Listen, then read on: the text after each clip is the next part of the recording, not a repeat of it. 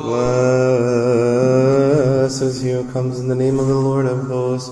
Bless, O Lord, the reading of the Holy Gospel according to St. Matthew. Our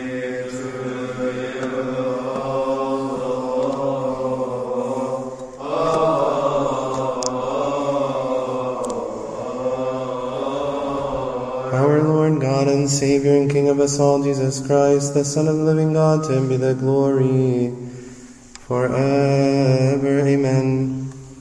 Now as he sat at the Mount of Olives, the disciples came to him privately, saying, Tell us when will these things be, and what will be the sign of your coming and of the end of the age? And Jesus answered and said to them, Take heed that no one deceives you. For many will come in my name, saying, I am the Christ, and will deceive many. And you will hear of wars and rumors of wars. See that you are not troubled, for all these things must come to pass. But the end is not yet. For nation will rise against nation, and kingdom against kingdom, and there will be famines, pestilences, and earthquakes in various places. All these things are the beginning of sorrows, then they will deliver you up to tribulation and kill you, and you will be hated by all nations for my name's sake. And then many will be offended, will betray one another, and will hate one another. Then many false prophets will rise up and deceive many. And because lawlessness will abound, the love of many will grow cold but he who endures to the end will be saved. And this gospel of the kingdom will be preached in all the world as a witness to all the nations, and then the end will come. Therefore, when you see the abomination of desolation spoken of, of by Daniel the prophet, standing in the holy place, whoever reads, let him understand. Then let those who are in Judea flee to the mountains. Let him who is on the house up not go down to take anything out of his house. And let him who is in the field not go back to get his clothes. But woe to those who are pregnant those who are nursing babies in those days. And pray that your flight may not be in winter or in on the Sabbath. For then there will be great tribulation such as has not been since the beginning of the world until this time, no nor shall ever be.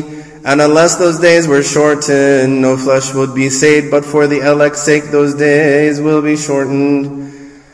Then if anyone says to you, look, here is the Christ, or there, do not believe it, for false Christs and false prophets will rise and show great signs and wonders to deceive, if possible, even the elect.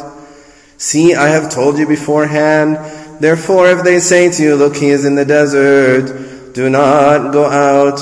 Or look, he is in the inner rooms, do not believe it. For as the lightning comes from the east and flashes to the west, so also will the, son, the coming of the Son of Man be. For wherever the carcass is, there the eagles will be gathered together. Immediately after the tribulation of those days, the sun will be darkened and the moon will not give its light.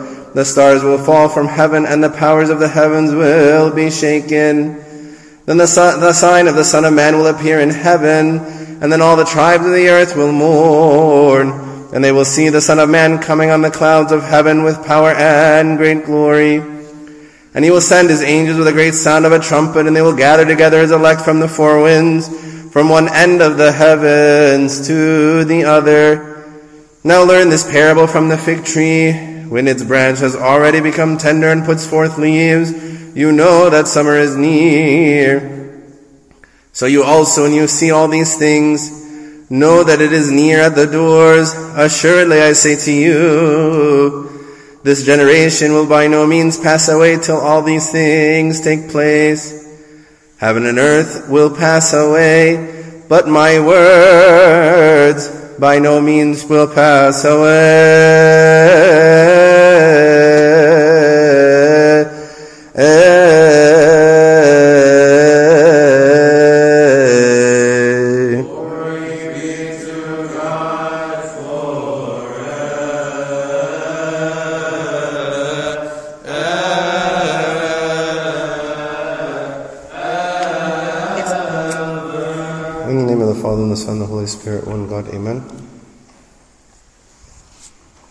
Might know that next Friday is the feast of Nairuz, which is uh, the Coptic New Year. Actually, we read, if you were listening to the Synaxar today, we read from the month, the Coptic month of Pikoji. Pikoji means in English the little month, because the month is actually only six days or seven days.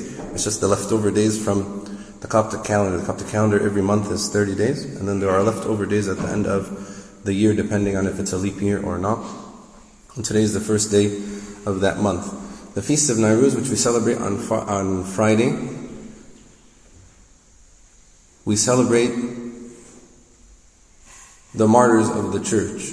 Actually, the Feast of Nairuz comes from uh, uh, before even uh, Christian times, Pharaonic times, the, the calendar was in, in, in, use and it was to celebrate sort of the Nile River waters and all this kind of things. Uh, but during the persecution of Christians uh, under this Roman Empire, very famous Roman emperor, his name is Diocletian, starting in 283 AD, uh, the Coptic Christians adopted this calendar for their church like liturgical use. And that's why if you ever pay attention in the Synaxar, when you see it being read, it will have a day and then it will have a year, sort of in a year in a number that we would recognize, and then a year in a number maybe that we do not recognize. So AD, when we say AD, uh, this is Latin for Anno Domini, which means year of the Lord, which is sort of an, uh, a sort of an estimation of zero being the birth of Christ, and then every year after being uh, the year after Christ was born.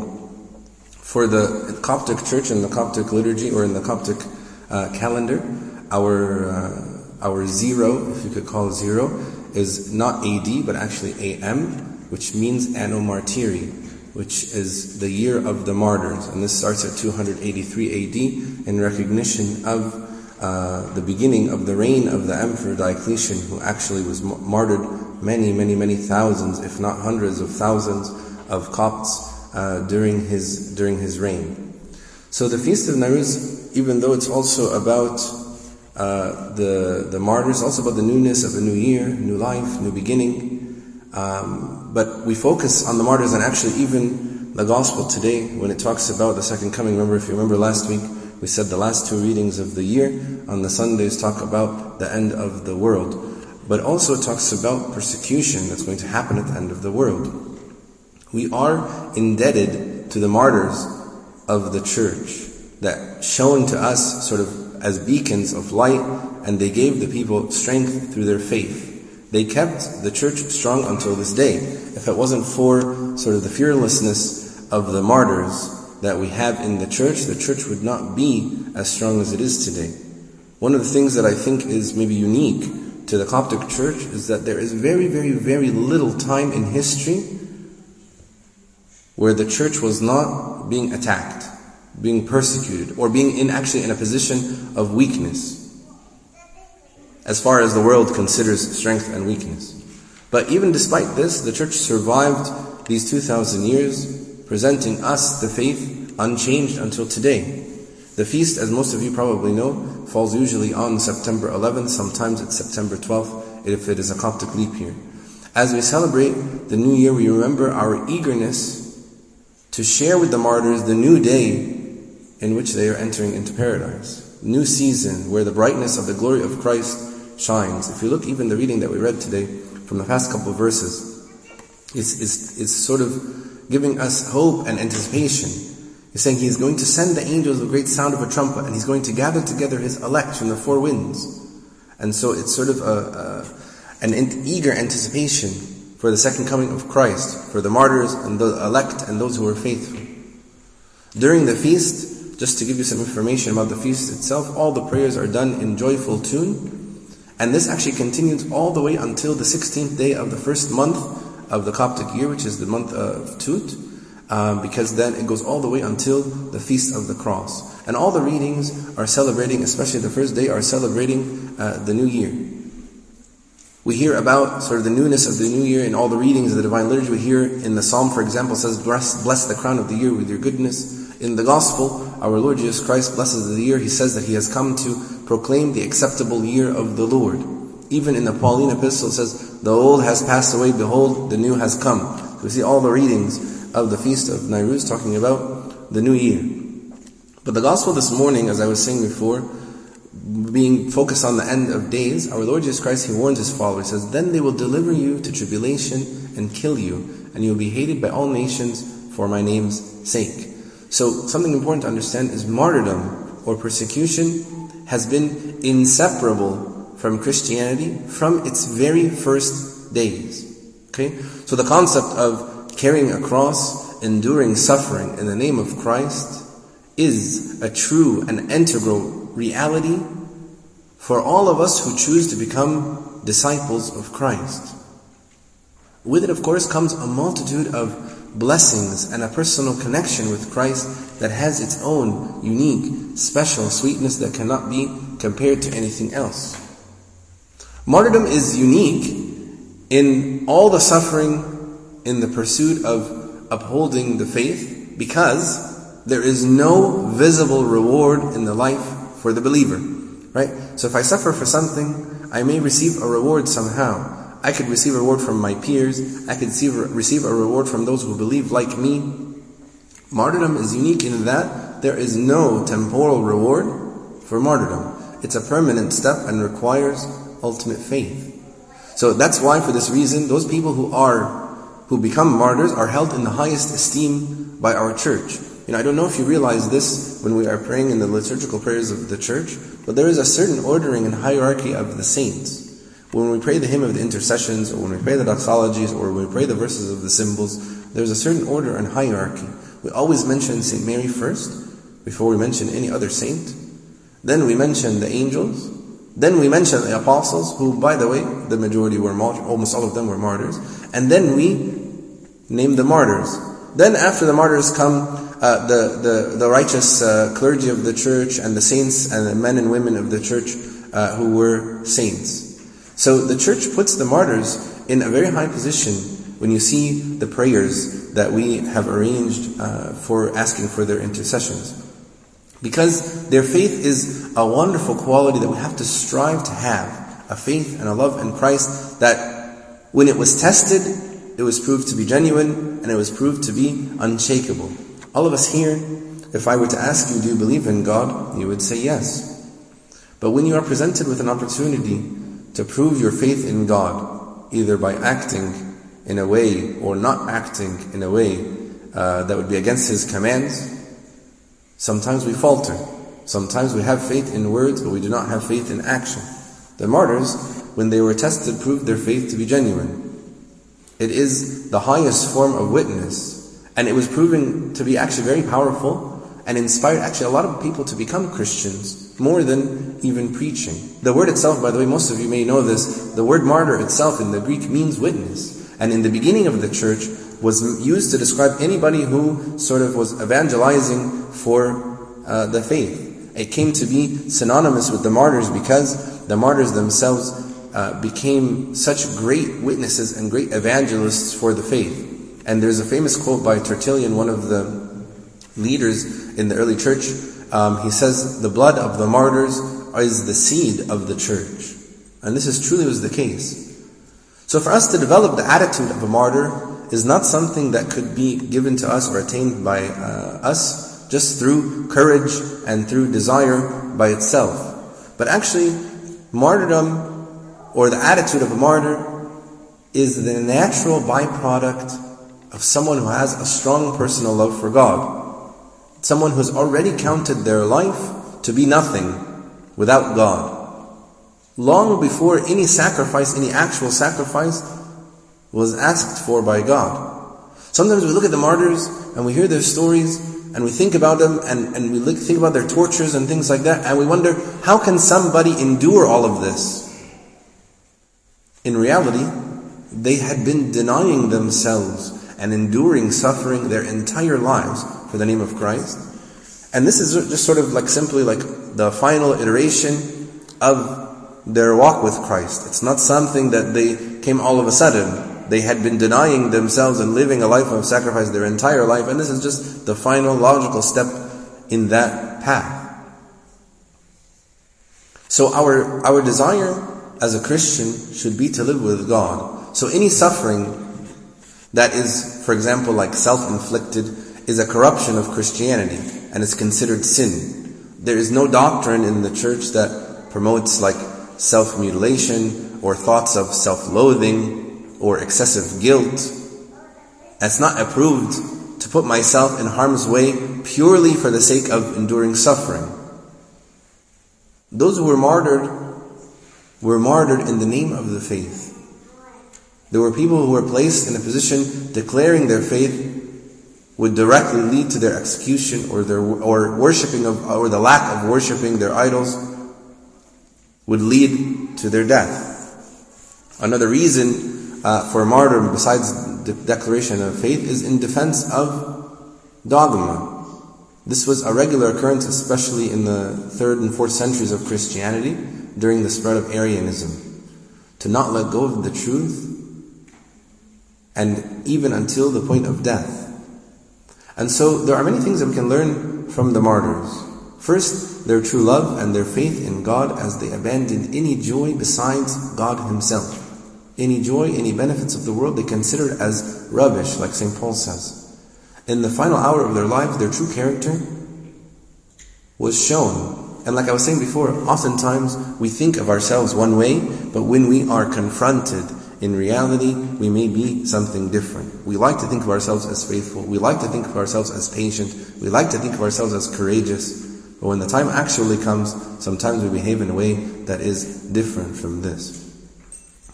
Also, their absolute courage in enduring excessive torture, both physical torture and emotional torture,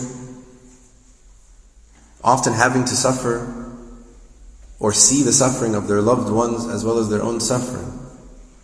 People were watching, captivated with these martyrs, and they died with such conviction that they became sort of evangelists of the church, as I was saying before. So how can I apply to my life practically uh, the, the spirit or the attitude of, of martyrdom so that we can, when we celebrate the feast of Nairuz being the, the feast of the new year and being the feast of the martyrs, we can sort of try to apply this to our own spiritual life. To apply it, first we have to understand the relationship with us as Christians and suffering. Our Lord Jesus Christ, He provides the basis and the foundation of the example and the example for our understanding of the nature or the relation between love and suffering.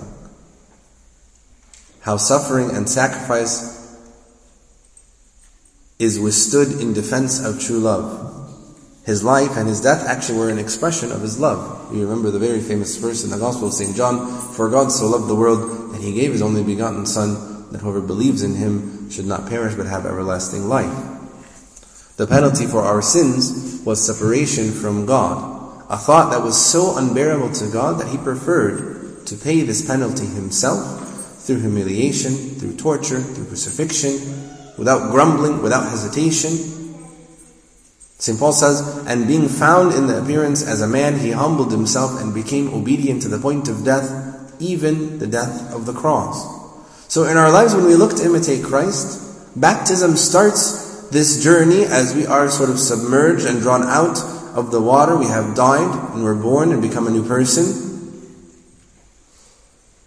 This new person that is born of the Spirit doesn't live for themselves any longer. They live for God and they live for others. This new person lives a sacrificial love that glorifies God. This has to be practically applied in our lives. You know, St. Paul says, I have been crucified with Christ. It is no longer I who lives, but Christ who lives in me. The life which I now live in the flesh, I live by faith in the Son of God who loved me and gave himself for me. Our Lord Jesus Christ demonstrated this suffering through his example, but also he alluded to it and talked about it regularly in his teachings. In the world you will have tribulation, but be of good cheer, I have overcome the world. It becomes sort of a declaration of our commitment and our love to God that we can forsake the things of the world for our Lord. In the Gospel of St. John, he says, Then he said to them all, If anyone desires to come after me, let him deny himself and take up his cross daily and follow me. Christ stresses the need for sacrifices. Even again in the Gospel of St. John, he gives a little parable that talks about this. He says, Verily I say unto you, except a piece of wheat fall to the ground and die, it abides alone. But if it dies, it brings forth much fruit. He that loves his life shall lose it, and he that hates his life in the world shall keep it unto life eternal. So those of us who are trying to be true Christians, who accept the calling to take up the cross to follow Him, we have to live our lives as martyrs. Firstly, we have to fulfill the meaning of the word as true witnesses, and secondly, there are many ways in which we are already dead to the world, right? We're putting aside selfish ambition, putting aside uh, pride, putting aside greed, putting aside lust. All of these levels of devotion are small stepping stones away from actually becoming a martyr. So regardless of the Lord's will for us, for these people to receive the crown of martyrdom or not, they receive a reward in heaven for being dead to the world. So I will leave you with some practical examples of how I can die daily to the world to be as a martyr in the world.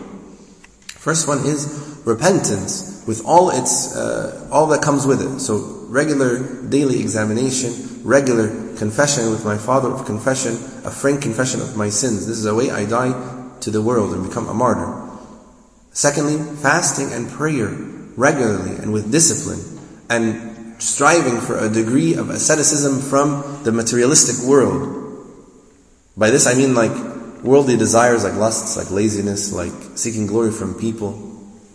Third, by holding on to the commandments of God, practicing them in a daily discipleship.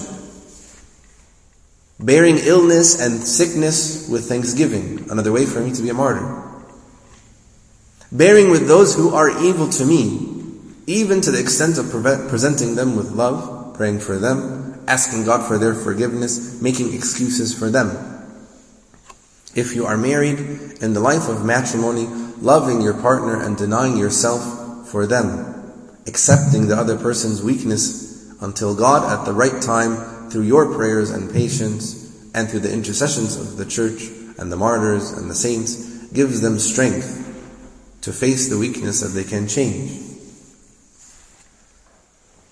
Bearing in bringing up and being a martyr and a witness in bringing up future generations with great patience, with understanding, giving them love, kindness, but also discipline and guidance, handing down to them the church and the altar and traditions that you have received. Bearing the cost of being a good friend in faithfulness and purity in a world that doesn't recognize those things. Serving God and His church, His children that are in need with all of my strength with patience, with long suffering, with tears, with prayers. All of these ways are practical ways. How can I share in the sufferings of the martyrs? How can I become like the martyrs? These are ways that we can do this. By this, we share in the sufferings. When we do this, we can be like the martyrs in some small way. We can share in the suffering, which are sort of after the sufferings of our Lord Jesus Christ on the cross. Before salvation, suffering and death was tied to sin.